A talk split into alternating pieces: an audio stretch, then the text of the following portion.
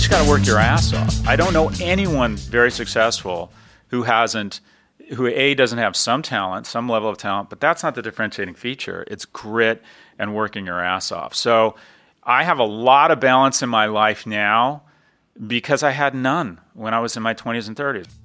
What's up, everyone? Welcome to Suiting Up Podcast. I'm your host, Paul Rabil, professional lacrosse player in New York and with Team USA. And on this show, my job is to converse with high performance athletes, entrepreneurs, and entertainers with the role to unpack their respective keys to success and the psychology around it. Today's guest is a favorite. In fact, if at least over the last couple of years you were to ask me if given the chance, Paul, you could bring any three people to dinner, who would they be? Without a doubt, my guest today would be one of them. Have you ever thought about who you'd bring to dinner? He's a world renowned entrepreneur, he's a professor and entertainer. However, what I enjoy most about my guest are his soft skills, those of which include honesty, empathy, vulnerability, and humor. On October 3rd, he released his first book called The Four The Hidden DNA of Amazon, Apple, Facebook, and Google. And on today's show, you'll not only learn fascinating intel about how the four largest companies in the world control our mobile devices, but how they're only growing, and what roles they plan on playing in sports between broadcasting, manufacturing, and retail. Our guest actually rode at UCLA. Trust me, this show is one for the ages. I can almost guarantee you'll start following him across all social media and every medium he and his businesses are on. Enjoy this business person who I greatly admire. His name is Scott Galloway, or via his Twitter handle, at Prof Galloway. Our show sponsor is a timely one. Very few of us get weekly access to a business person with the horsepower and teachability of Scott Galloway. Now, do we?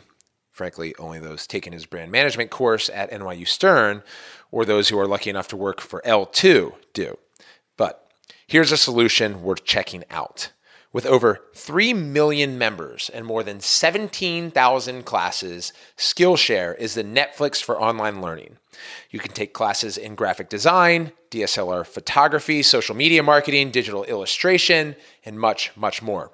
Skillshare classes are taught by industry experts and experienced professionals, which is perfect if you're looking to build your career or start the side hustle of your dreams. Mine is entrepreneurship, and Full disclosure, I've been a Skillshare subscriber for three years. I've taken classes on brand strategy to business planning, accounting, which I'm very bad at. Shout out Mark Lichtenberg, who's actually my CPA if he's listening to the podcast. I've taken a class on earned media and marketing, which Scott and I talk about on the show, even calligraphy. Skillshare is giving my listeners a one month free trial of unlimited access to over 17,000 classes. It's a really great deal, everyone. Go to Skillshare.com forward slash Rabil to start your free month today. That's Skillshare.com forward slash R A B I L.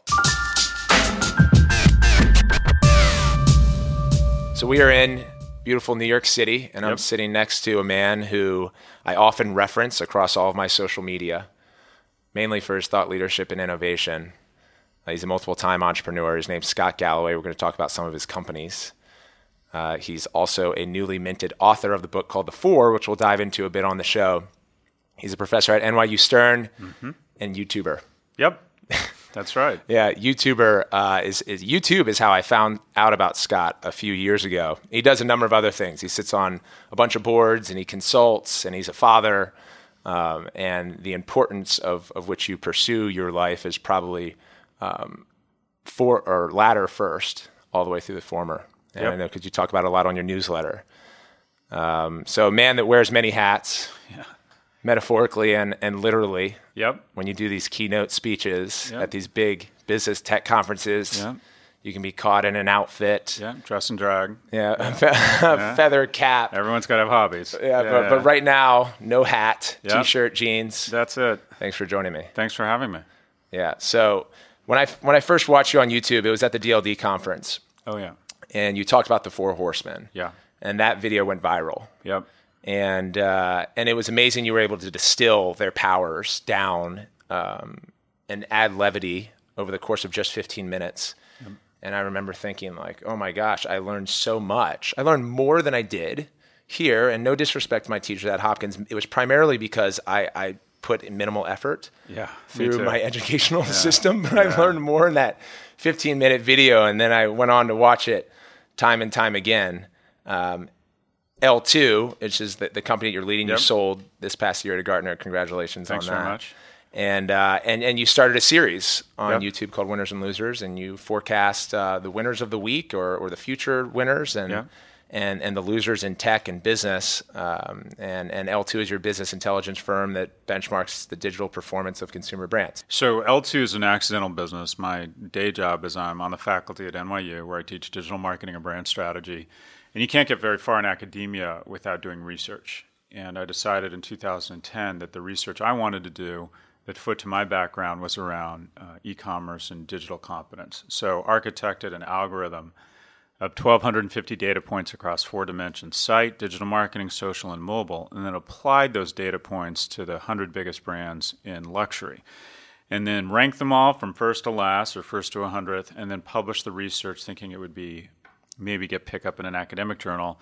And about a third of the companies called us within 48 hours and said, Who are you and why are you doing this? So I recognized there was a commercial opportunity. And in exchange for some stock in the company, got rights to the intellectual property from NYU, and that was really the birth of L2. And now L2 is a subscription business intelligence firm that basically benchmarks a company's digital competence so they can figure out where they're strong, where they're weak, and how they can get better faster. And now we work with 28 or 30 of the 100 largest consumer brands in the world. So, uh, accidental business. Yeah, with winners and losers, you have been able to talk about business and analytics, which can be pretty heady, and and present it in video form that that's short and also really entertaining. Thanks. Uh, was was that your masterpiece? No, the secret sauce, I think, of, of winners and losers is uh, we have a great production team, and Catherine Dillon, my partner here, one of my partners here, she's also a professor at the Tisch School, and she's arguably one of the most accomplished, well-respected people in sort of visual design or visual voice and how to bring um, data to life. And we've overinvested. One of the things I think any business has to do is you have to say, all right, where are we going to overinvest? What is going to what foot are we going to lead with? And what we wanted to do was combine the rigor of an academic institution. We collect a great deal of data. We spent a lot of time really trying to be thoughtful and analytical and rigorous about this stuff. But then we have a 14 person creative team of animators and designers, copywriters, sound engineers. And we spent a lot of time trying to figure out how we can make this data uh, sing, how we make it beautiful. And it's not only something that gives us, I think, competitive advantage in the marketplace, but it gives us a lot of joy. We really, we really like this stuff. So I think the secret sauce of L2 in general and um, winners and losers is really the creative team who, who make the make the data just more more digestible, if you will. And, creative can be really expensive. All that stuff Yeah. that you mentioned. Uh, traditional CFOs have trouble wrapping their heads around Yeah. their return on investment Yep. for that, and especially you know starting the company in 2010. Yeah. um, and the more recent YouTube channel, how do you Yeah. justify that Sure. type of spend? Sure. So, uh, Paul, I know you talk a lot about entrepreneurship, so I'll be you know very forthcoming. I've been an entrepreneur. I've started nine companies. When I started L2, I capitalized it with about a million dollars of my own money, and I'm more fortunate than most entrepreneurs. I'd had some some modest success in the 90s and the internet generation, so I was able to do the seed round myself. But as the CEO and sole shareholder, I get to make the decisions around capital allocation. Uh, it, that is until we uh, brought venture capitalists on board. But I've always felt that um, you know aesthetics, if you will, are and creative are a huge ROI business, and that is especially in our business where you're competing with McKinsey or Accenture. You go to their websites, they just this this this content kind of brightens up a room by leaving it. You know, they'd put these guys in a conference room behind and behind them would be the Bay Bridge in San Francisco, which was supposed to signal innovation, right? Hmm. so. It ju- and then they'd have classical guitar. It, it just was some of the stuff was just so bad. so we saw an opportunity, and also sometimes when you're investing, it's hard to have the stomach to invest in things where there's not direct attribution. And that is, I can't tell you any infographics specifically that's gotten us a client. I can't tell you that the lighting or the amount of energy we invest in sound engineering, I can't uh, immediately attribute that to revenue. But I know over time that people really do appreciate stuff that looks good and is easy to digest. And just as if you look at kind of the ma- you know, broadening, going 30,000 feet, if you look at Jeff Bezos' genius, he said, I'm going to invest across these truisms of the consumer, and that is value, selection, and convenience. Those things never go out of style. And while I might not be able to directly attribute convenience to a specific purchase, he said we're going to massively overinvest over the long term. So recognizing we're nowhere on the scale of Amazon or acknowledging that, I was confident that if we overinvested in creative, it would help us differentiate from the competition and hopefully grab the attention, especially in the world, the brands we're catering to, the Nikes, the Chanels, the LVMHs, the P&Gs these people really understand design mm-hmm. and packaging and in a moment in a moment they when they see content they think these guys get it or don't get it. It's almost subconscious. So for us it's been a, a great roi and every entrepreneur needs to start at the beginning and say where are we going to overinvest and where are we going to underinvest? Yeah. Right? Because if they just follow what everyone else has done someone else is already probably doing it better. So you got to take some risks and decide what area you're really going to go deep in. Yeah, I, I know Under Armour's a, a, client of yours. You mentioned Nike and, and New Balance and the Adidases of the world.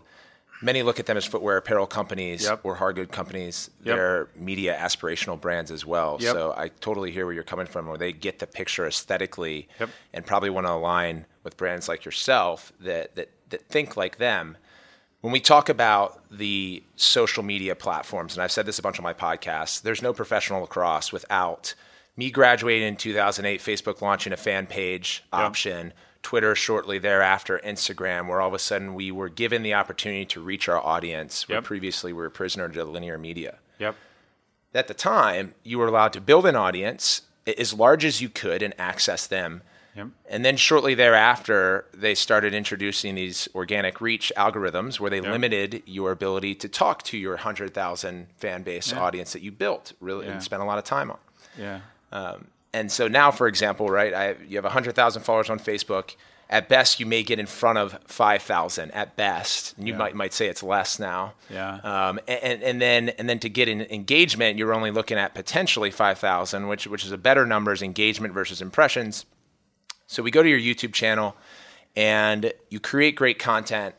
During this time, it's really difficult to pick up new subscribers and customers. So you're doing earned media, which is you're spending to get more viewers. And, and can you help me understand that a little bit more as we try to deploy similar tactics across our channels? So Facebook pulled off one of the greatest bait and switches in corporate history, and that is in early in its in the history of the company, it went to brands and said, "Hey, brands, you should build these things called fan pages."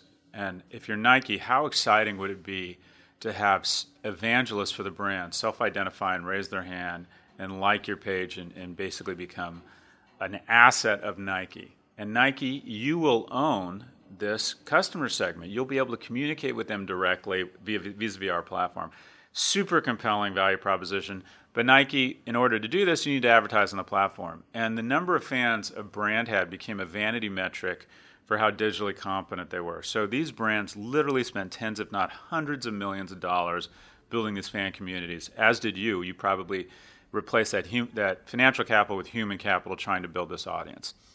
Then once these things kind of hit critical mass, hundreds of millions of fans, even billions, Facebook showed up and said, "Just kidding. You don't own them, we do." So it's and we're going to we're going to charge you to access them. And the organic reach went from 100%, meaning 100% of your, your users or fans used to get your content. Now it's almost zero.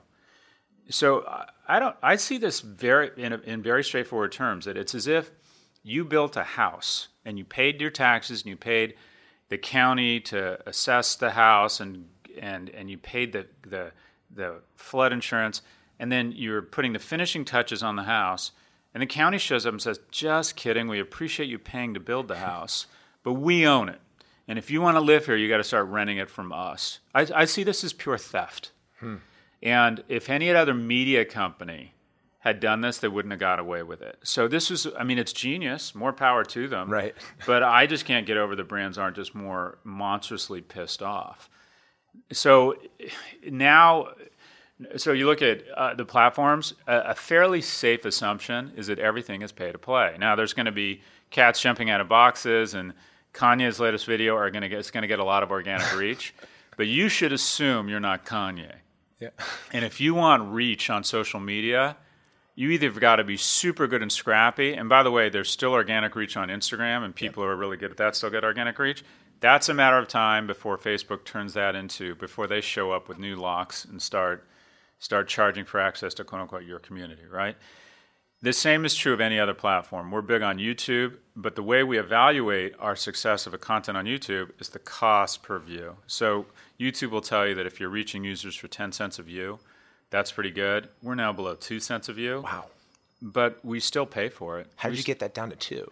yeah, well, the, con- the the content resonates. I hmm. mean, Adele gets a billion for free, right? So, but if I'm going to put out content with a professor talking about the digital competence of Best Buy, you know, that's compelling content. But you probably you're going to need to buy keywords on. Um, you're going to need to buy ads on YouTube if you want to get more than.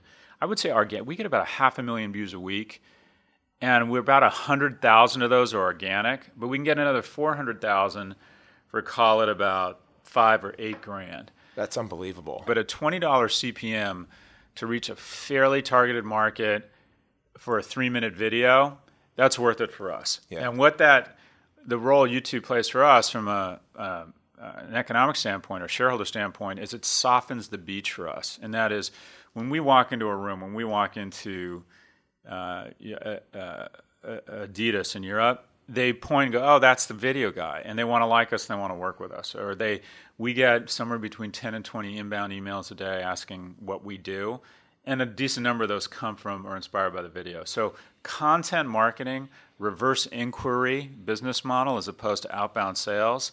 I think are two components in the, being successful in a digital age. So content marketing is super powerful using these platforms, but there's just no getting around it. You have to invest. They cost money, and to think that your genius is going to break through and you're going to get a ton of views on your own or a ton of clicks, you're going to be disappointed because you can build this gorgeous house, but you're building it on Mars unless you pay for people to watch it. Unless again, you're Taylor Swift. So when you go, if you're a small business person you know the content is is part of the cost. You got to pour some gasoline on on the flames in terms of media buying, uh, advertising on Facebook, advertising on YouTube, advertising on Google. But these these these platforms are really efficient and and are you know it sounds like you've been really good at mastering them. But bottom line is it's pay to play. Yeah, it, it takes a lot of work. And the other piece of content that has become now my favorite in place weekly of Winners and Losers is No Mercy, No Malice. Yeah, well, I, I enjoy that a lot. Email newsletter. Yeah, They're becoming more popular. Yeah. Seeing advertisers come in. Yep. Just as podcasts, really difficult to acquire readership Yeah. as it is listenership. Yeah. You use that forum to give a more detailed recap on Yep. your winners and losers from the video, but then Yep. you add this this personal layer of Yep. growth and you reflect on your origin story in certain ways. And it's been uh, it's been really valuable for me uh, as almost my second therapist. Uh, Yeah. you are. it is my therapy. Yeah, yeah. It, it totally, it is my therapy. It's um, so news. It's it's interesting. Different mediums solicit different reactions. So the mm-hmm. videos kind of get, in general, a tech bro high five. You know, you're the man kind of reaction, right? Or some anger. People say you're a socialist or whatever. And So you get very. It's kind of almost like a, being in a bar a little bit, where everyone's a little bit drunk. The the research, the hardcore written research gets a very highbrow. SVP of e-commerce has specific questions that they, they want to do a conference call after sending an email. The newsletter gets a much more substantive emotional response for people, not only because of the content, because of the medium. People appreciate when you take the time to write something, and they're less likely to kind of come after you or they're less likely to high five you, but they have more thoughtful questions. It is really hard to get readership on a newsletter. We're at 80,000. We have 80,000 people who have subscribed to our newsletter. a no mercy. ton. But I feel like we've done it one by one. It is it has been a really hard, and we've spent a lot of time and energy on this on these things. And the most rewarding thing for me is what you re- uh, referenced, Paul. Uh, I do the first half. I talk about a business issue, and the second half I talk about my kids or I talk about relationships. And it's just it's fun to explore a side of that, a part of that where you can say, if no one was watching and I wanted my kids to know who I really was and what I was thinking about, you know, if I could memorialize that and write that, because I'm actually a fairly intense person and I wouldn't describe myself as like a light, fun guy around the house. But if you wanted your kids when they were old enough to really know who you are, um, that's why I write this stuff. And it's it's it's it's very rewarding because I hear from mothers and grandmothers and dads, and they write these very thoughtful responses back. Mm. And I it's it, I don't get that kind of feedback from anything else I do at work. And you guys, you know, I'm sitting here with you now. You're young guys, and you're gonna you're super focused on your careers. You're super super focused as you should be on economic success. You're super focused on building relevance for yourself. Um, you get to a certain age. Uh, I'm going to be 53 in uh, uh, a few weeks. And you, you start recognizing, you know, your number of the number of holidays you have with your kids is limited, and you start thinking about, okay, what is really important to me? And if you have the luxury of some economic security and feeling like you've accomplished some modest success, you start to think, okay, what's really important to me? And I want to write about those things. And slowly but surely, the relationships in your life, the friendships, the people in your life, your kids, the really meaningful things start to wash over some of the stuff you have worked so hard for the you know economic security professional relevance those things are those things are meaningful but as you get older, you realize that the relationships are really profound, and it's just a huge gift to be able to write about it. Mm-hmm. Uh, whereas my whole life, I've just been writing about you know distribution channels uh, for CPG firms. So it's fun to write about. Well, I think what, what, you're really good at though is not coming in and writing lessons, and and you do give some prescription work for for college grads, and I want to hit on that a little bit, but you're you're really vulnerable in the way that you write, and you it, it, the admission of error mm-hmm. uh, is is the consistent part of of each piece, and you you, you reference the evolution of Scott Galloway uh, as a person, uh, but often say that I wouldn't have changed it even as like a, a brash young entrepreneur in a room mm-hmm. with VCs which you've publicly rated in, in, in yeah. one of your in yeah. one of your uh, No Mercy No Malice we'll never, well, which was we'll awesome. never raise money again. I yeah. was sharing that with all of my business partners. You're like, you know, these guys. yeah, I wouldn't recommend you do that until you, you, you know you have your rent paid for a while. So, can you give us uh, just for, for, our, our listeners that, that haven't read any of your work, just your origin story, because that's what really hits home, uh-huh. right? You know, you're a son to, to immigrants. You, yep. you grow up, yep. grew up with a single mom. So I have the, I, you know, as you get older, you, it's, I think it's healthy to think about if you've had some success, what are the reasons or the things, the uh, reasons for those success? And it's very easy to credit credit your character and your hard work for your success, but most of us, all of us, have external factors that are sort of not our fault or that we're just very fortunate. And the two things for me is one, the irrational passion for my well-being of, of my mom. And it sounds, you know, sounds passe and ridiculous, but the key, to, I think, the key to success for almost any any person is that at some point in their life they had someone else who was irrationally passionate about their well-being, and it's usually your parents, but it can be a grandparent, it can be it can be someone who adopts you emotionally or financially, but that's key to success is that sa- that safety net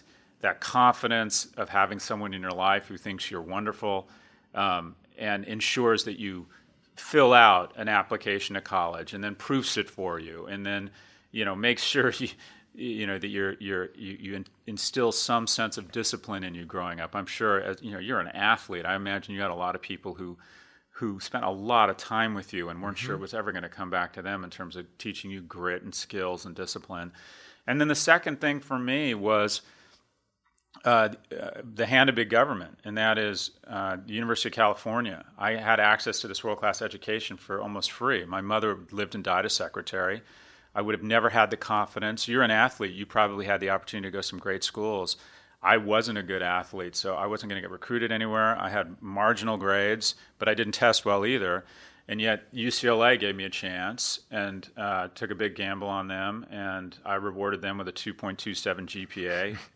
And then for some reason, the University of California, Berkeley decided to give me another chance and let me into business school there, where I kind of got my act together and I think matured a little bit, studied, got inspired by a professor there, started a business uh, called Prophet that we grew to about 400 people and is now you know a thriving brand strategy firm, largely on the backs of, of you know other management. But these things, you know, being the smartest thing I ever did was being born in California and there just aren't that many people born to single single immigrant mothers around the world who had have the opportunities I had. So I'm very involved in public education now.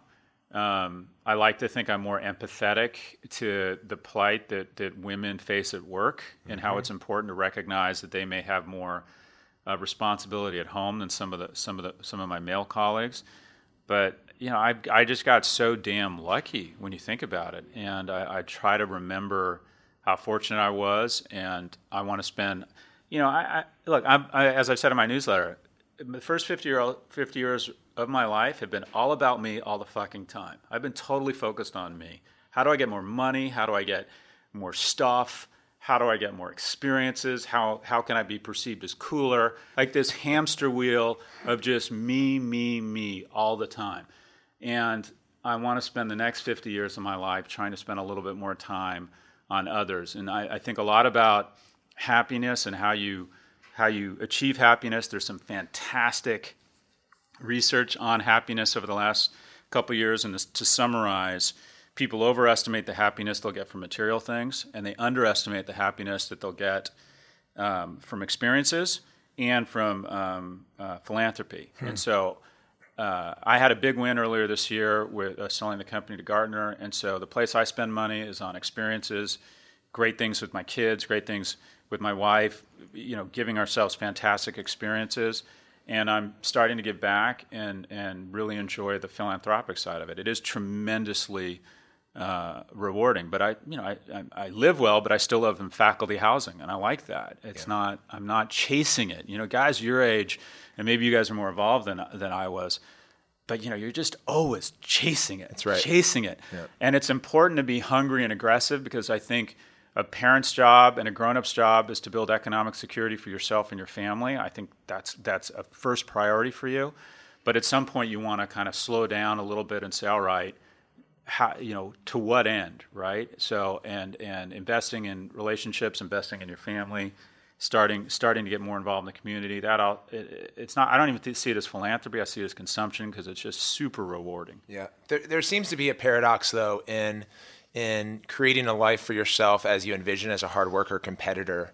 Uh, and, and, you reference like you know, life is about endurance. It's not it's not the strong. It's those who are fast and who mm-hmm. work really hard, and that limits your time to develop relationships. Mm-hmm. Do you advise some of your students at NYU or even those who work for you to do things like meditation mm-hmm. or therapy or ways to how can you be more efficient on mm-hmm. that side, given the assumption that many of the um, uh, of the thoroughbreds are working their tails off mm-hmm. through their 20s and 30s. So this is a tough one, and uh, I have a viewpoint on it, but I don't want to pretend that I, I'm I've got a monopoly on what's right or true here. Clay Christensen, who's probably I would argue the most influential academic in the world now, the Harvard professor who kind of came up with the notion of disruptive strategy. He he's um, got a really compelling wrap around how important it is through your whole career to continue to invest in your relationships. And then if you ignore the investment in re- those relationships, it comes up and it haunts you. My view is that balance in your 20s and 30s is a myth. And that and that we all know somebody who's great at what they do professionally, volunteers at the ASPCA and has a food blog. You should assume you are not that person. And if you're focused on economic security, which I think is is very important, and I realize how crass that sounds. Uh, you should assume that the vast majority of your calories and hours, waking hours in your 20s and 30s, are going to go to work.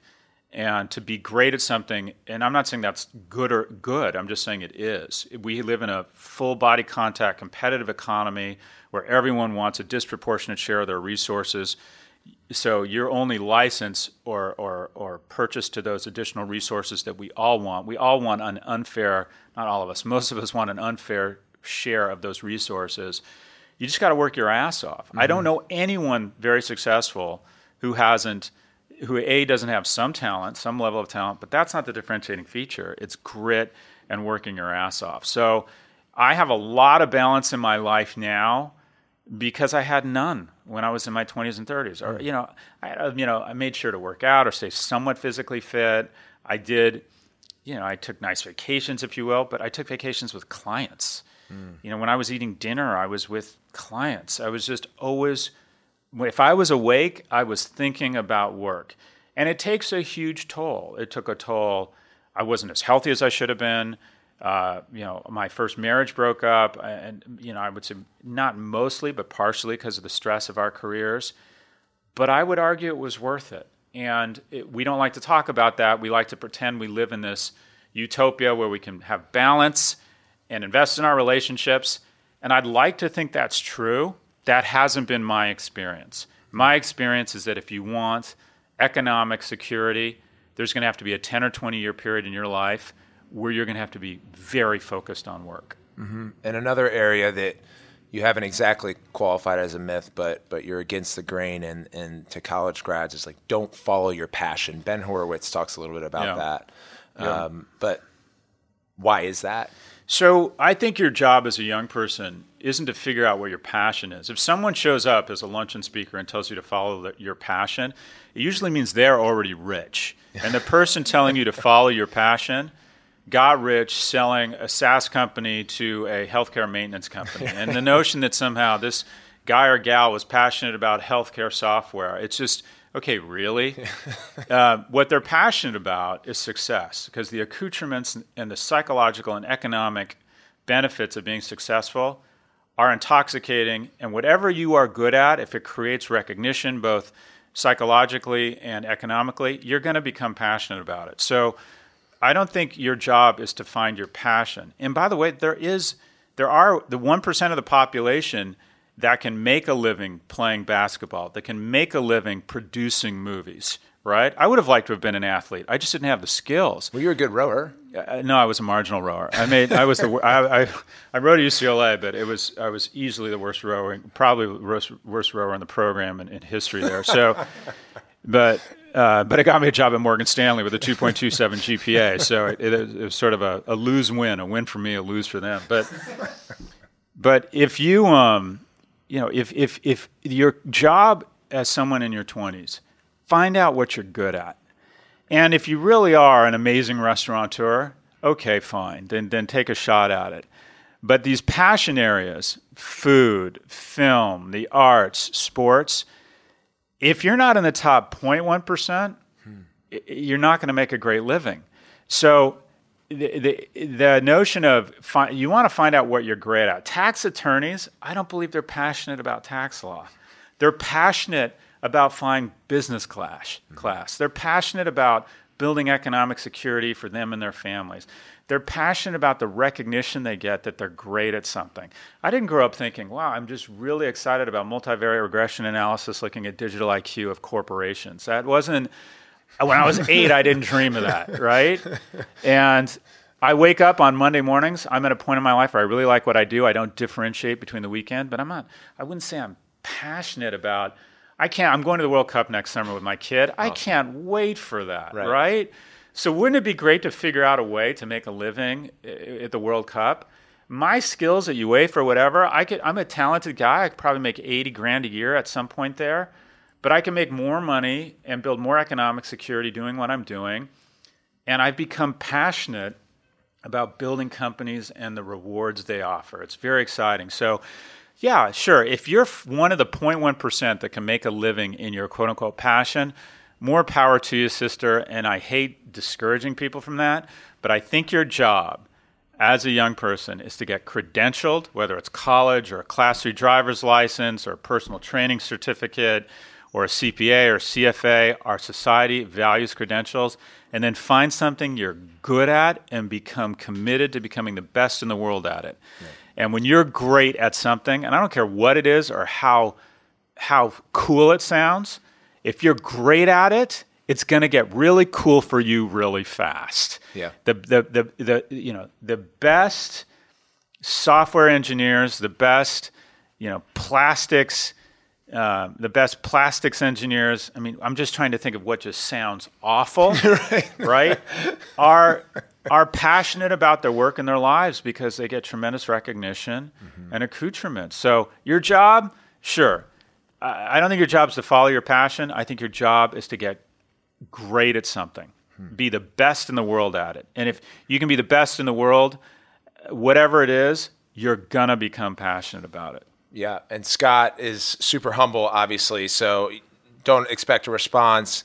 the best at analyzing and forecasting the big four, which are Apple, Facebook, Amazon, Google. There's a lot of sex appeal to these mm-hmm. four platforms. And primarily people say, oh, they do this great, this, this great, that great, and the other what you've done in this book is also criticize them mm-hmm. and talk about ways that they're they, they potentially be very detrimental to society. Mm-hmm. Um, one area that, that you highlight early on is that they employ roughly 420,000 people the size of Minneapolis, mm-hmm. and their stock market value is 2.3 trillion. Mm-hmm. Um, so there's this direct correlation to current uh, labor cost to mm-hmm. produce in the past and what these guys are doing mm-hmm. with half and, and sometimes uh, even less than that.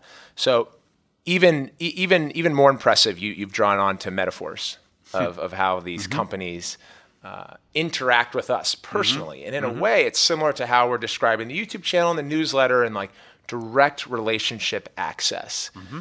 And you've gone from the brain to mm-hmm. the heart to the mm-hmm. gut to our genitals. Can you explain that? Sure. So I think part of the reason that these companies have enjoyed such incredible user adoption on the scale of billions of people is that they immediately resonate with an instinct and they, they are these companies are who we are so let's go through each of them as a species, we have a need for a super being because our brain is robust enough to ask really hard questions, but it's not robust enough to answer them. You know, how does space not, you know, not end? How, why do we die? Why in a world with so many resources is there such incredible suffering? I mean, these are just questions we can't seem to answer. So as a result, our species finds comfort in a super being, and that is someone else has a plan. There is justice. There is a there is a heaven, there is a hell, there's someone looking over us that can answer our prayers. And what is prayer? We send into the universe or the cosmos a question Will my kid be all right? And you guys don't have kids yet, right? No. So you wait and see. Once you have kids, you have your planet of stuff, you have your planet of friends, you have your planet of work, you have your planet of kids. When you some something goes wrong with one of your kids, your kid's not doing well, everything else collapses to the son of your kids, and that's all you can think about. And that's instinctual. So you, you reach up to the heavens and you say, Will my kid be all right? And when you pray, you're sending information up to the heavens, hoping there's some sort of divine authority that is all knowing and sees all questions, can process that prayer, that question, and then send back an answer. Will my kid be all right?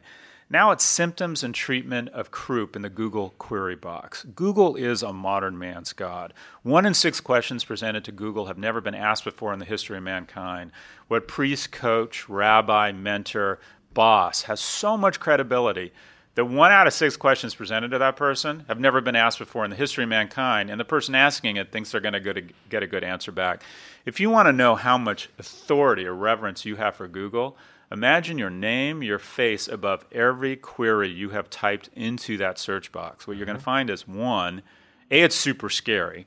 And B, you trust Google more than anyone in the world with your thoughts. Yep. There's no way you would share some of the crazy shit you type into Google with anyone right. else in the world. right. The first time, the first clear thing, your cache. whenever you're worried about, yeah, let's hope there. That would be the mother of all hacks. You want to talk about literally societal breakdown? Right. Is all of a sudden your name and your face was above every Google search we had done. That would be frightening. So but if you think of it, there's no one else we trust like that. There's no one we look to with authority. You, you, you, get a weird, you break out in any sort of rash. You immediately go to Google. You mm-hmm. want to know what your girlfriend from 10 years is up to. You immediately go to Google. Mm-hmm. You don't feel it's appropriate to be stalking your old girlfriend, so you wouldn't talk to anybody about it. You wouldn't even be open with your therapist. Hey, I'm thinking about my girlfriend from college. You tell Google you're thinking about yeah. her. so these are, this, Google is our God. All right, moving down Uh, one of the wonderful things about our species is we not only need to be loved, kids who have poor nutrition and affection have better outcomes than kids with good nutrition and poor affection, but we also need to love others. And our lizard brain has a fantastic means of evaluating whether or not we're adding any value. And the people who live the longest aren't the ones with the best genetics.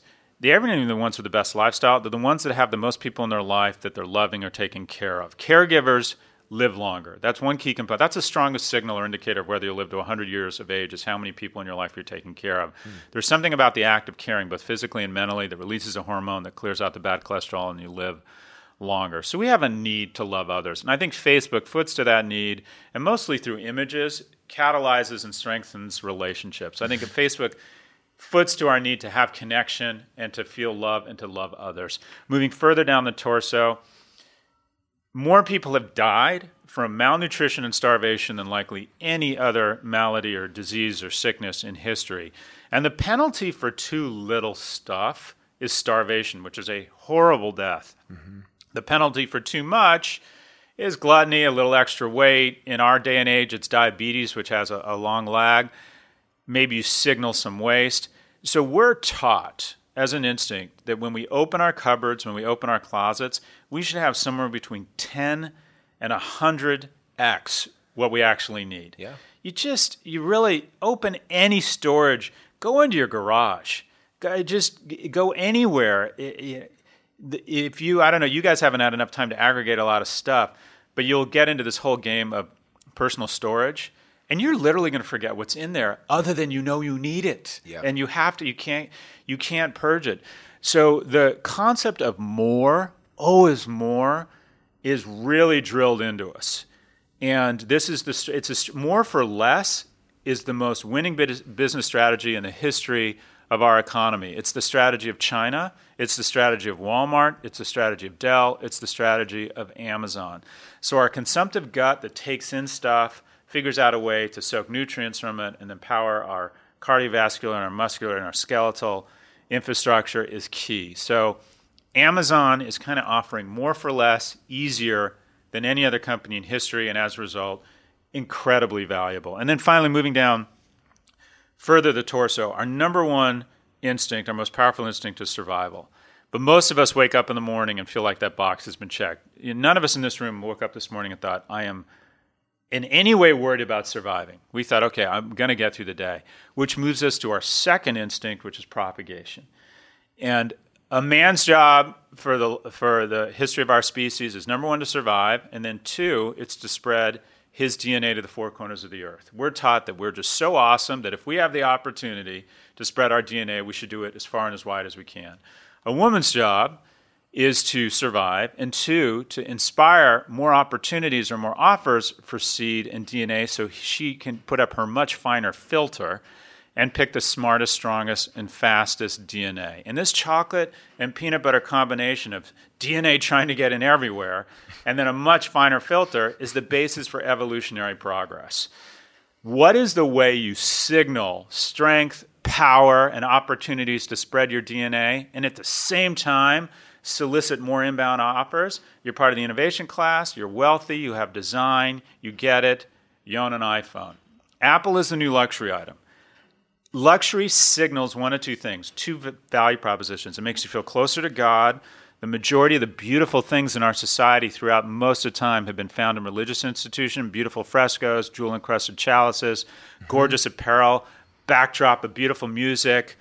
Was in churches, temples, and mosques, so we feel closer to God. We see the slope on the back of a 911. We see the mesh on a Bottega Veneta bag, and we feel more spiritual. We're stilled.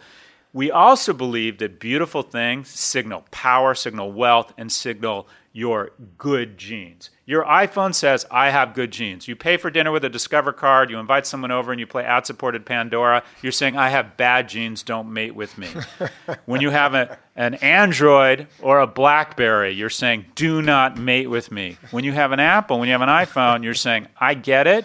I have more disposable income. I have better genes mate with me. So I think Apple basically has said, we want out, we don't want to be the best house in the worst neighborhood, hardware. We want to be the best house in the best neighborhood, which is luxury. If you look at the Forbes 400, the 400 wealthiest people in the world, and you take out finance and inherited wealth, the largest source of wealth among the 400 wealthiest people in the world is luxury, hmm. or something that taps into this kind of reproductive proposition. Look at Europe, wealthiest man in Europe, Bernard Arnault, LVMH. numbers two and three are the signs of H&M and Inditex, Zara. So this ability to tap into our need to procreate and distill it down to shareholder value is immensely profitable.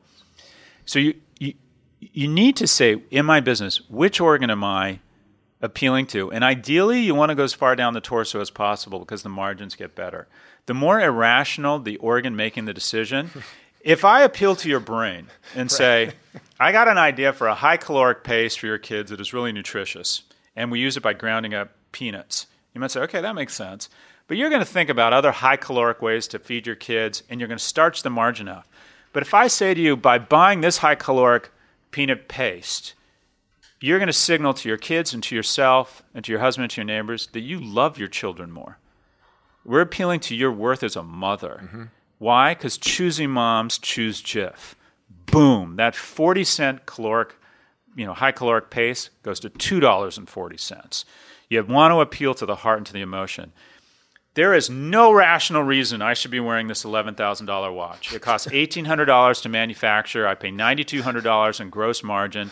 But I'm trying to signal to women that if you mate with me, your kids are more likely to survive than if you mate with someone wearing a swatch. Even though I'm in a monogamous relationship, that desire to be attractive to the other sex yep. sticks with you. Women will wear beautiful undergarments, men will buy $200,000 cars that go 160 miles an hour in a country where the speed limits are 55 because it's been pounded into us must be more attractive mm-hmm. to the other sex. And when we start worrying about dying, all of a sudden we start getting very concerned about being more attractive to the opposite sex. But first and last slide in every class I have, which organ are you appealing to? Hmm.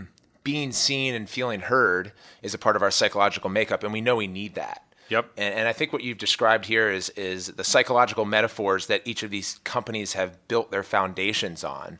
And Facebook, you've cited with they took off with photos, Amazon with reviews, Apple with stores. Mm-hmm. Um, the, the, the scope of a lot of your teachings is is is is under the impression that soon they'll each be a trillion dollar market cap company. But who's going to be the first? Yep. Uh, and, and, the way that I see it, and I'm and you're you're far smarter than me, and is like they're they're all, they're all trying to kind of share organs or steal the organ from the next person, and mm-hmm. and and when you look at what you predicted, Amazon acquiring Whole Foods. Mm-hmm. Whole Foods, you know, kind of fall into a gray area, but what I would have seen is like appealing simultaneously to consumption and sex, mm-hmm. right? Because you know, you shop at Whole Foods, you people go on dates at Whole Foods in the coffee yep. area. Um, Amazon needed that because mm-hmm. they they're also appealing to the brain and their low costs and their margins. So you're seeing a lot of M and A mm-hmm. uh, that's potentially taking place, and uh, and we could talk a little bit about Amazon's margins and how mm-hmm. that's changed the way that the traditional economic forecasters on Wall Street look at companies. But why and who do you think is going to be the first trillion dollar market cap company? So it's always book, changing, right? It is changing, and one jets out ahead of the other. But I would argue right now that if the four were to become the one, and you had to pick one that's going to get to a trillion dollars fastest, the most logical per- uh, the most logical prediction would be Apple because it's closest. It's mm-hmm. about seven hundred and fifty billion, I think. Yeah.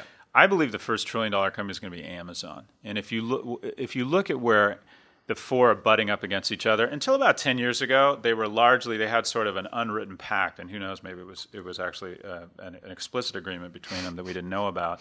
But they were happy to go after the befuddled prey of the old economy companies in their respective sectors, and they largely left each other alone. I mean, uh, I think Eric Schmidt was on Apple's board at one point. Wow.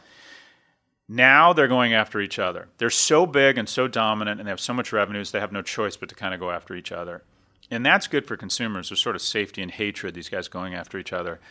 But if you look at where they bump up against each other, everywhere they the Venn diagram overlaps, Amazon is winning.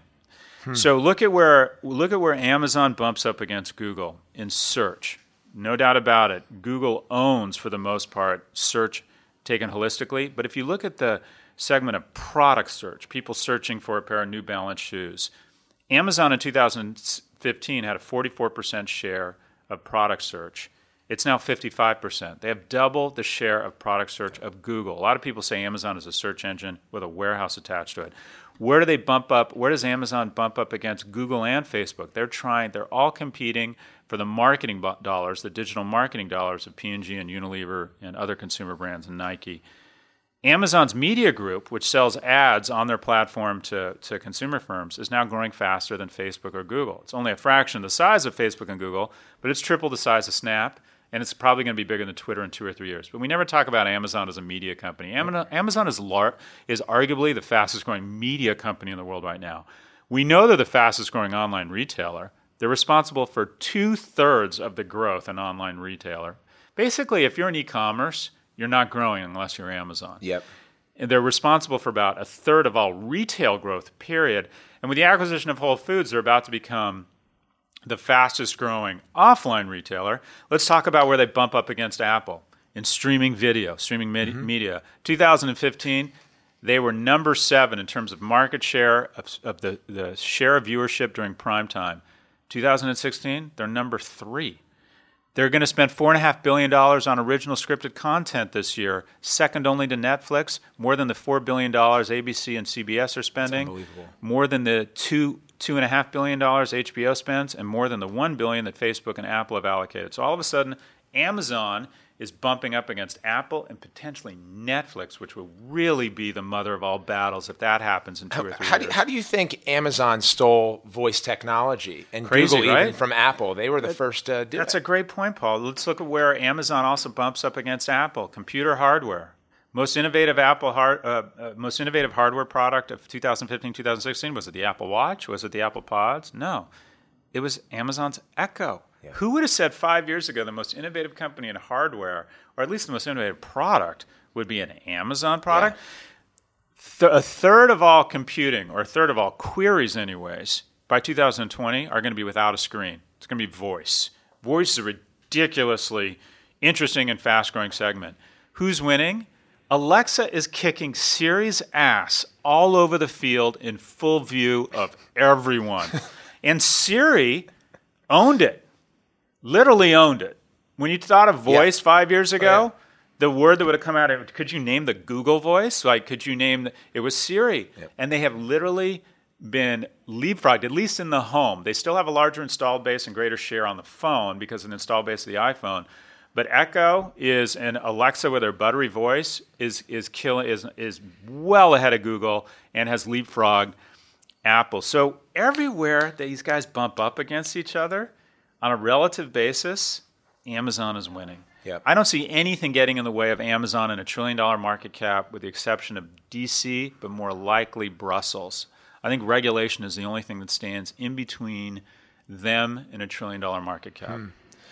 Yeah, it's really interesting. So the the four that you mentioned, uh, I believe, are going to have and already are, given your media explanations and their allocated spends thus far, having a massive impact on sports. Here's why sports is really important, even for for those of us that that don't care to watch for it, is that sports is in the critical mass zone, as is religion and politics. Those are the three uh, main, I believe, sectors uh, that, that govern our society that are gender agnostic. You can have a conversation, although many say don't have a conversation at the dinner table about religion or politics. Sports seems to fa- find in there. It also is the only tailgating environment where I see uh, two people, one supporting uh, the Conservative Party, one pers- supporting the Democratic Party, and they're getting together and they're sharing a beer because they both watch the Washington Redskins. Yeah. So sports is super powerful. It's also representative of, of one of the only last standing appointment television, which you know we look at broadcasted cable and how much money has gone into that traditionally, and the scramble of broadcasting rights for the last standing piece, which is sports. Amazon and Facebook are bidding at those properties. They are incredibly wealthy, as we mm-hmm. know. Mm-hmm. Um, the contracts by most, the, the, the big sports, NFL, NBA, MLB, they're all expiring in mm-hmm. 2021 and they'll be up for renegotiation. To give you a high level, the NFL gets paid about $12 billion a year. That's across ESPN, Fox, CBS, NBC, and DirecTV does 1.5 billion for the NFL Sunday ticket. Mm-hmm. The NBA does about 2.6 billion from ESPN and Turner. That's up 180% since mm-hmm. 2007. MLB does 12.4 over eight years, and mm-hmm. that's E ESPN and Turner. That's national, and we all know that baseball gets a ton of money on a franchisee basis for mm-hmm. regional sports network deals. Mm-hmm. The NHL and MLS are, are up to 400 million dollars a year, and then Premier League football, which I think you watch, I know I watch, gets about 1.8 billion a year just from Sky Sports. So these are massive spends. Uh, many of the sports ownership groups now think that it's at its high, and because of cord cutting and the and the millennials now Gen Zs taking the, the vast majority of, of the marketplace and consumer spending, that the price may come down, and why wouldn't Apple, Amazon, uh, Facebook win these bids? Yep. So what's what's your take on on how far they'll go into live sports, and even what we know with Reed Hastings and, and Netflix saying, ah, sports isn't really that interesting outside of Last Chance U that does well. Um, is that something live sports, long content or long mm-hmm. form programming mm-hmm. that these companies will be willing to spend a lot on? So uh, I should, uh, you're going to forget more about sports than I'm ever going to know. But I'll, I'll give you, if I try and apply what I see happening across the consumer ecosystem, what I think is going to happen, and knowing a little bit about media. So, sports has been because of what you're talking about, appointment viewing, kind of the last firewall in what I would call the advertising industrial complex, and that is ABC and broadcast or ad-supported broadcast TV has said we'll always have the NFL, and that is people like to tune in for live sports and they'll actually endure the ads.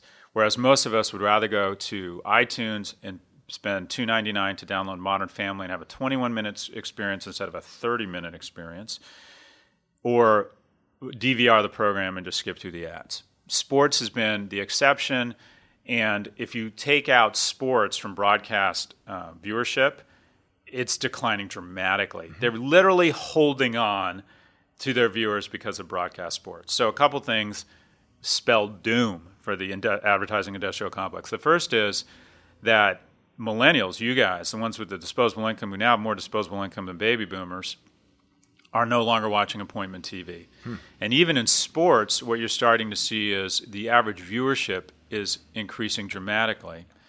So the the thing you brought up is really dramatic, and that is it's only a matter of time nobody nobody gets any real equity or sustainable advantage from these sports. You'll watch the Super Bowl just as easily on Bravo, Vice. I'd watch it on the Cooking Channel. It just doesn't matter, right? yeah. I don't think oh oh it's it's ABC bringing us the Oscars. Who gives a shit, right? right? So. it's just these these broadcast networks add no value other in sports other than the fact that they, who has the biggest checkbook and they they broadcast them. The guys with the biggest checkbook in town now are in Seattle and Cupertino. So it's only a matter of time, and you're already starting to see it, where Amazon's going to get March Madness. Apple or somebody is going to buy the Super Bowl or the World Cup. Why? Because they can monetize, Amazon can monetize the Super Bowl across 60 million households by selling them more paper towels via Prime. They can create more intensity across that Prime relationship and monetize it a bunch of different ways. So they can afford to spend $4.5 billion on content, even when there's no way they could support it using the traditional advertising model. Because as long as people are more inclined to pay $99 a year and buy all of their products through Amazon, and by the way, Amazon's profit hurdle or ROI hurdle is so much lower than ABC's or Viacom's, they're just sort of playing unfair. Mm-hmm. It's as if I said to you, okay, if if if in any lacrosse game I spotted you 10 10 goals, right? Yeah. Is that even the right term? Goals in lacrosse? Yeah, that's right. That's right. So that's what I, played for the Lizards, so you did you some research. I did know that. I, I googled you. anyway, so so Amazon is just got these companies just have deeper products. So it's only a matter of time before they sports are about to get in some ways awesome because you're about to be able to watch them without ads because Amazon or Apple are, are going to start buying them now. The more interesting, I'm not saying anything anyone hasn't talked about ad nauseum. I think the, the, the interesting phenomena that might be great for lacrosse is that what you're seeing in every consumer category is the long tail has new life. And that is 10 years ago, it was AB InBev and Coors and Miller, and then everybody else was losing money. Now there are 300 craft breweries making a living. All the growth and beauty is these little independent brands hmm. that have spent all their money on, on ingredients, natural, and then use Amazon for kind of light distribution, and then they do all their branding on Instagram. I think what you're going to see in sports. What what do the biggest the big the market share leader in every CPG ha- category have in common? They're losing share. So people are no longer people are no longer buying Dannon. They're not even buying Chobani. They're buying some kefir curdled yogurt that they think Beyonce likes because they saw it on Instagram. Think about the beers you're drinking versus the beers I'm drinking. You guys probably buy some funky IPA while you're playing shuffleboard in Brooklyn. And I used to think I was cool because I bought, you know, Heineken. That meant I was really, like, really pushing the envelope of cool, right? The long tail in every consumer category is growing. So my prediction for sports is you're going to see the NFL, the MLB, the NBA going to dramatic structural decline and you're going to see the long tail, lacrosse, water polo, this uh, find new life hmm. because all of a sudden, if I played lacrosse in college and I'm in Germany, as long as I have a, a smartphone, yeah. I can find the content and I can stream it uninterrupted. and I'm willing to pay for it. There's going to be the technology that says, look, it's worth five bucks to me. And I know there's 10 or 20,000 people out there who it's worth five bucks to. So it, it, it the production costs are 40 or 60,000, so someone can figure out a way to make money. Or Amazon's just going to say, we're going to buy all these long tail sports and create real intensity.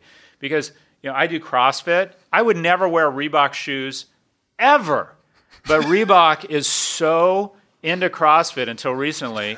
I all of a sudden found, okay, I'm going to buy a pair of Reebok shoes because I feel this affinity for them, right? They're taking advantage of these long tails. I think there's going to be growth in the long tail just as, just as in food. You know, but the NBA, the MLB, they're the tide, right? They're the, they're the tide and the Budweiser.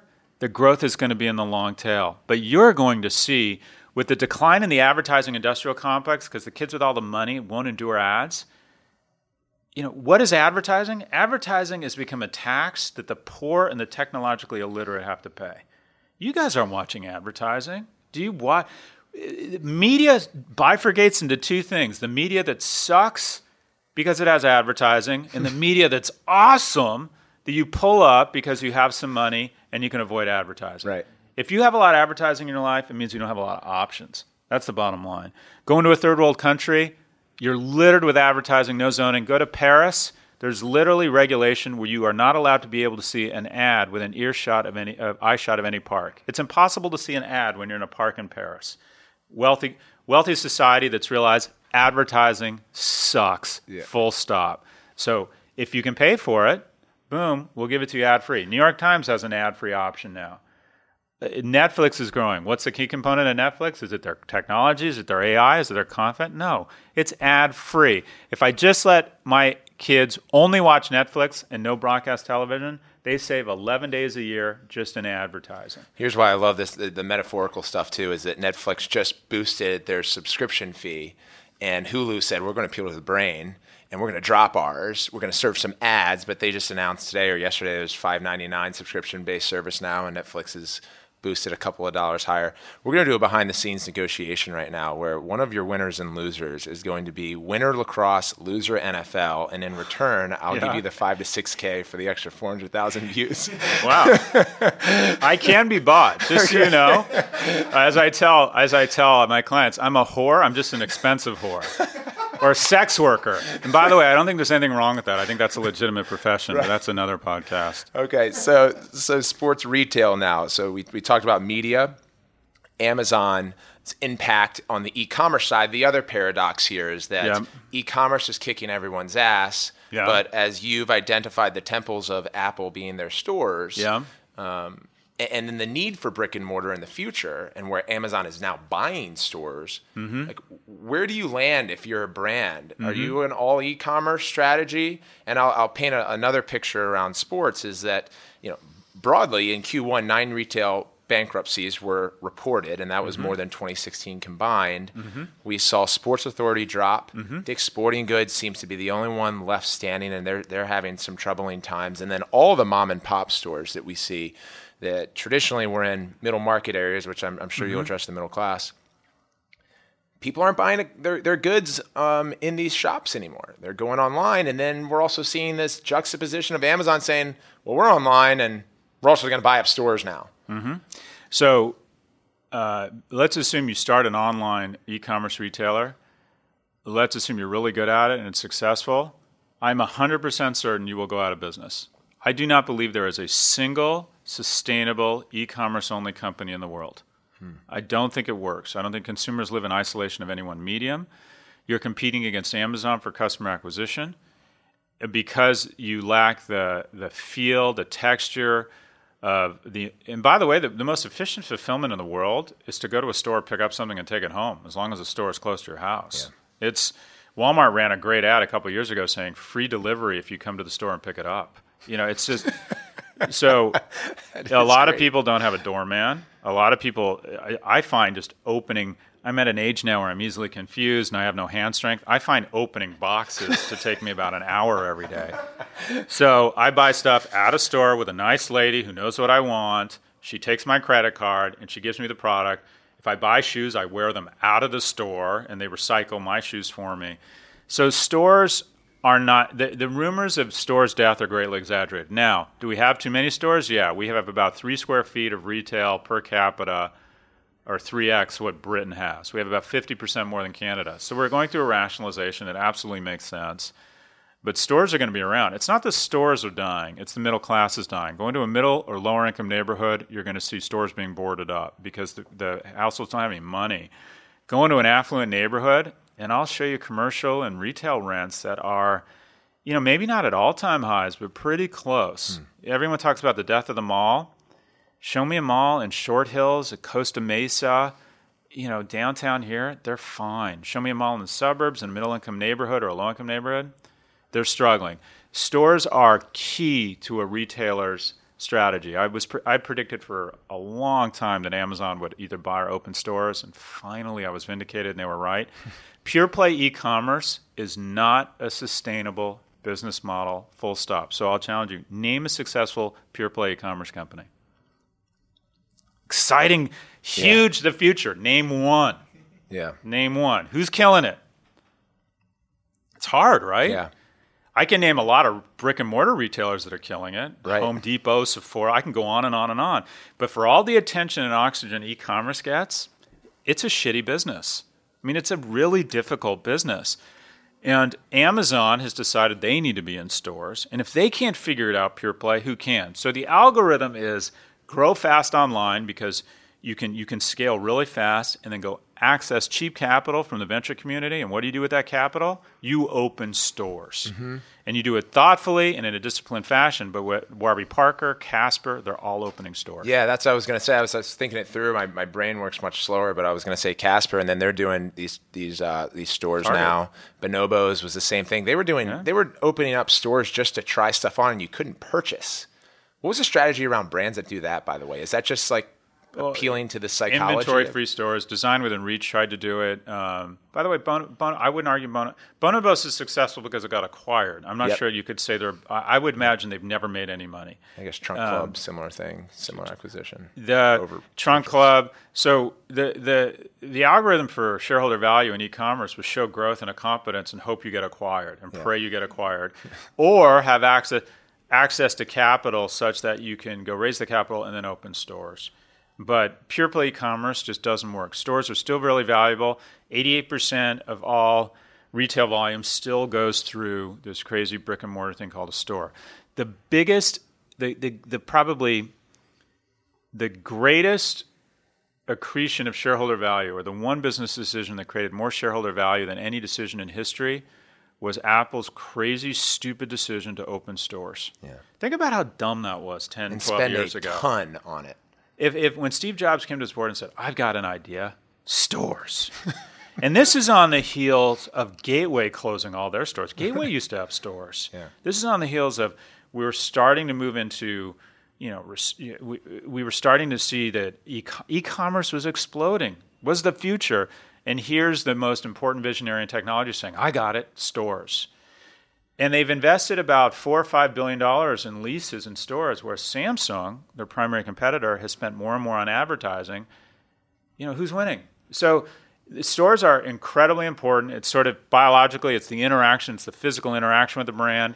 And when you physically interact with Apple, it's a great experience with someone who's much hotter than you. When you physically interact with Samsung, you're physically interacting with a guy named Roy on bad lighting in a a bad AT and T and Verizon store. So Apple, right. Apple's crazy decision around forward integration into stores was arguably the most value accreting decision in the history of business. I think in, from the time they opened their first store to now, they've added about a half a trillion dollars in market cap. And I would argue it's not the phone. I think the Galaxy is as good a phone as the iPhone. Yeah.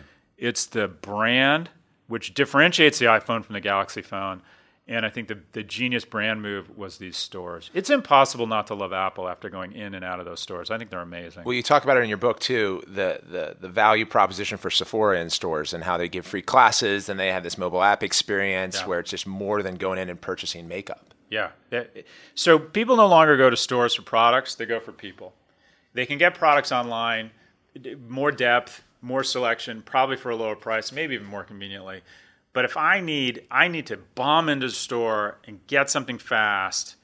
Um, you know, stores are stores can actually be very efficient, and a person can help me get in and out. Or I need expertise. I need someone to tell me what is the right Kiehl's tea cream to put under my eyes as they're getting darker and darker, right? And I have someone, and you go into a Kiehl's, and they're super knowledgeable and they're super nice, and then they give you a free sample, and you do it in about three minutes, Yeah. right? Whereas I try to buy online, I'm still not very good at it, and I'm not home when I get the product. So it's stores still have a hugely important role, but you got to be clear. You got to have a great experience, or you got to have expertise in the store. If you're mm-hmm. just lining up products, you know, some online guys can have access to cheaper capital and be able to get it to the consumer for less money. So I don't make predictions. I ask more questions, and this one around you know, the major drivers in sporting goods manufacturing. So we see what's what's coming in in voice recognition software, and us being able to ask Alexa or or Google Home to add to our shopping cart. And you've done plenty of seminars and showed that private labeling, white labeling products, they're going to serve you what they have and they create. Um, you've also talked a little bit about how uh, we're moving into more of a brandless world.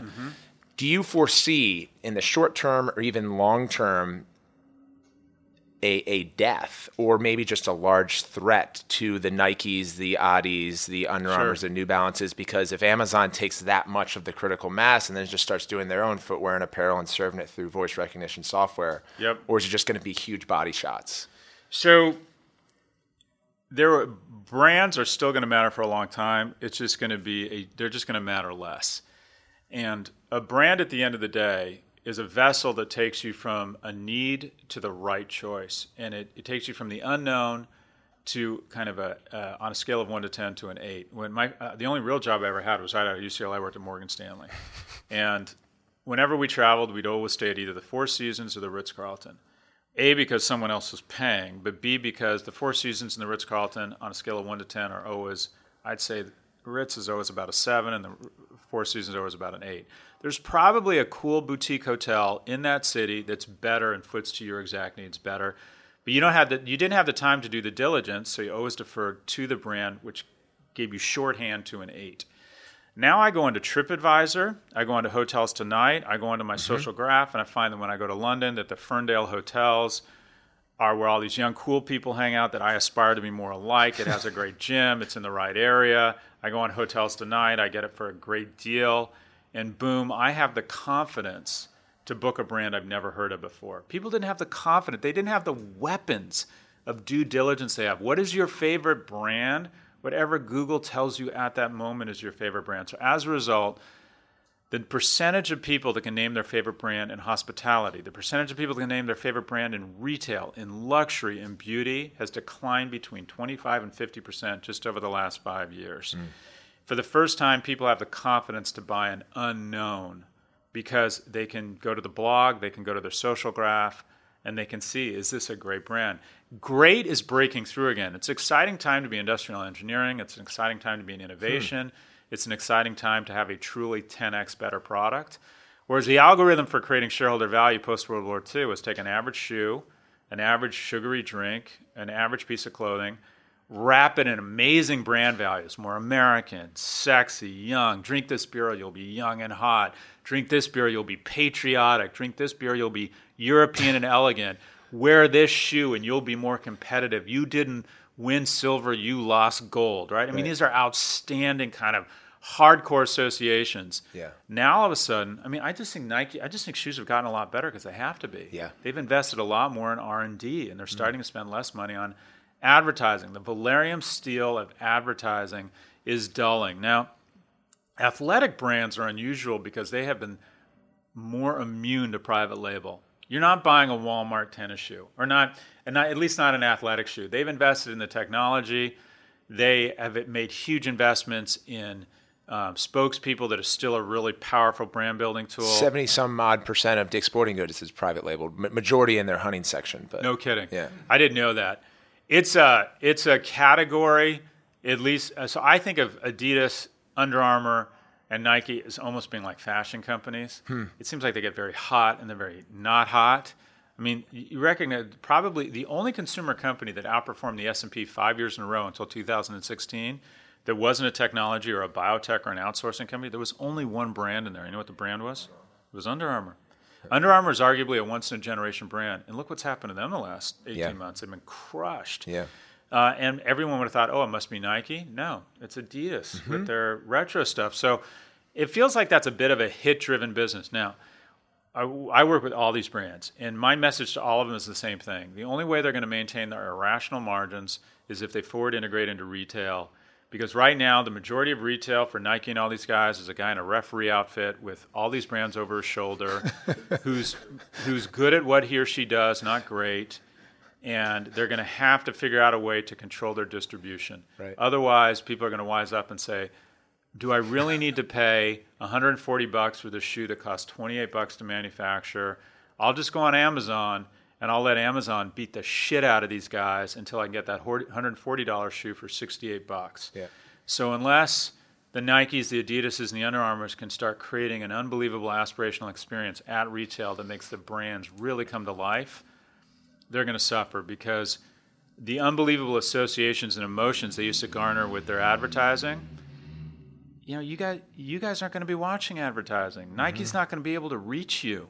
You're ju- you're going to skip through the ads. You're going to be watching ad. You're going to be watching a Super Bowl ad free pretty soon. Yeah. You'll still see players with the, the logos on them, but they have got to they've got to move further downstream towards the consumer. That's probably why they're they're they're using those athletes on social media and stuff more and more because they know that's where eyeballs are, less traditional television. So if you're lacrosse or that craft beer that Tyler drinks, or uh, a a startup founder and trying to penetrate in that in that niche brand um, approach, Yep. you've said best trend is starting your company in a bear market. Um, Is is the risk worth waiting for, or is it just a product of timing and and like you either got the product when you're in a bear market and you're going or what? So uh, it's easy to play entrepreneur. I wouldn't start a company right now, but that shouldn't stop anybody. Yep. But I've started nine companies, and I've looked at all nine and really trying to understand. I love data. What's what are the signals or the indicators of what companies have been successful versus not successful? Is it the idea? Is it the team? Is it? And what I found is the only thing I could find is the companies I started in recession succeeded, and the companies I started in boom times failed. When you start a company in recession, office space is cheap. I started L2 in 2010 as we were just coming out of the recession. My office space in New York cost 28 bucks. We're paying 60 for this now. I can, the person, my co-founder of the company was a student. I paid her 15 bucks an hour right out of right out of NYU Stern Business School because the consulting firm she had an offer with rescinded the offer because they we were in the middle of a recession. Uh, and now she makes substantially more money than that.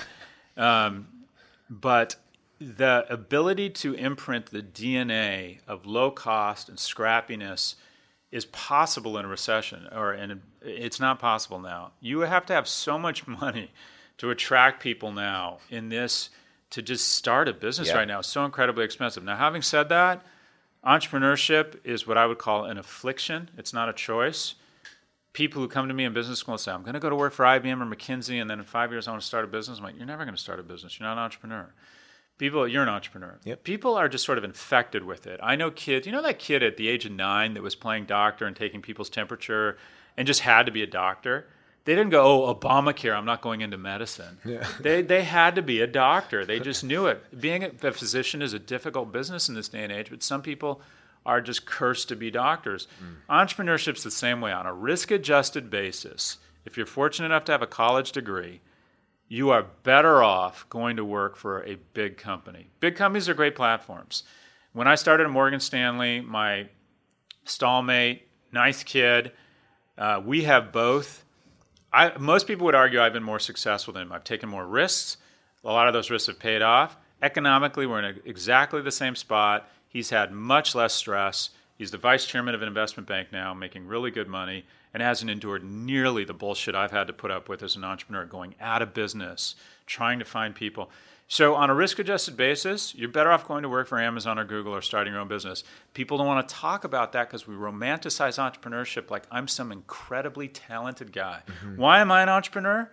because I do not have the skills to work for other people. And that's not being curt, like, oh, I'm such a leader. I, I can't work for other people. I'm too insecure to work for other people. When I was at Morgan Stanley and they'd go into a room, I'd think they're talking about me. Yeah. Do they like me? Yeah. Are they going to fire me? Do they know how hard I'm working? I couldn't handle the inse- if there was anyone in the organization making more money than me than I thought I was more talented in, it drove me crazy. Mm-hmm. I couldn't handle it. I wasn't able to foster strong connections. I wasn't politically savvy. And I was smart enough to realize I don't have the skill set to navigate large organizations. If you are skilled at working at a company, it's an incredible asset. Yeah. So if you can work at a big company, you have the credentials to get into a good big company on a risk adjusted basis, you know what? You're going to get rich slowly, but you're going to get rich or you're going to get economically secure. Whereas in entrepreneurship, on the front page of every magazine are the 0.1% of entrepreneurs that have just killed it. And I'm a I'm good at what I do, maybe even great, and I'm kind of four maybe no, I'm really three, four, three, four, and two. I've had two ties. Four times I've been beamed in the face, and I've had three companies that have been, you know, modestly successful. And I think I'm really a decent entrepreneur. But we romanticize entrepreneurship. So those of you who are out there, you know you're an entrepreneur. You have no choice. Everyone else, if you're fortunate enough, to get a job with a great big company, go to work there. And I, and I hate to say that because everyone talks about entrepreneurship in these romantic terms. The majority of entrepreneurs are immigrants who have no choice. Mm. They can't go to work for IBM. They don't have the opportunities. They don't have college degrees, so they have to open a dry cleaner and they work their asses off. And they hopefully fall into great economic security and maybe get affluent. But the notion that entrepreneurship is the place where the most talented people should go, just not true. Well, Scott, you've uh, you've packed this podcast with so much information. uh, suck the oxygen out of the room. It, it, was really good, honestly. The the bit on identifying insecurities and that vulnerability that we talked about at the beginning of the show, even with No Mercy, No Malice, and the newsletter, and all this stuff will be in our show notes for our listeners to find all the stuff and, and be able to download and purchase his book, The Four. Insecurities are embedded in pro athletes. And and I'll be the first to tell you, it's similar to an entrepreneur. I happen to fall in both, probably because I'm really insecure, you know, in, in, in my abilities. And then that's why sports become that outlet and why a lot of athletes uh, just identify themselves by by what they do on field or on court. I probably have gotten my uh, my postgraduate, all of, or if not most of my postgraduate education from your content. I recommend it to, to everyone who's listening. Oh, thanks for saying that. It's nice, Paul. Yeah, and I appreciate you taking the time. I'm happy to do it. Congratulations on your success, and uh, and I think it's it's it's inspiring to meet young entrepreneurs who are just going after it. Yeah. And uh, um, you know, I'm in my next life. I'm coming back as you. If I had your hair and your athletic skills, I'd be the junior senator from Pennsylvania. wow. If you enjoyed Scott Galloway and my conversation, please be sure to let us know. Here are two big takeaways for me. Number one, Scott thinks Amazon will be the first trillion dollar market cap company on the planet. However, what we didn't discuss on the show is his caveat in what he said before, almost predicted. And that's that the government might come in and break up the Amazon monopoly before they reach the trillion dollar milestone. Now, number two, this is the biggest takeaway, and it's Scott's advice to millennials, Gen Zs, and the general hungry workforce. To be great, he says, the world does not belong to the big, but to the fast. You want to cover more ground in less time than your peers. And this is partially talent, but mostly endurance. He told us his lack of balance as a young professional cost him his marriage, his hair, and arguably his 20s. But he told us it was worth it. Continue the conversation with us on social media. My handle is at Paul Rabil, and Scott's on Twitter is at Prof Galloway. Be sure to listen to future episodes as well as catch up on previous episodes, including my one on one conversation with New England Patriots head coach Bill Belichick, entrepreneur and investor Gary Vaynerchuk, tennis star Venus Williams, NFL quarterback Drew Brees, and many more. You can find all these episodes and more on Apple Podcasts, Google Play, TuneIn, Spotify, Stitcher, or wherever you listen to your pods. Also, please give us a subscribe. There's a shortcut to our show notes, including all of Scott Galloway's links to his social media, his new book, The Four Businesses, and email newsletter. You can find these by visiting suitinguppodcast.com. Quick shout out to our show's sponsor today, Skillshare. Thank you very much. And until next time, thank you, Scott Galloway.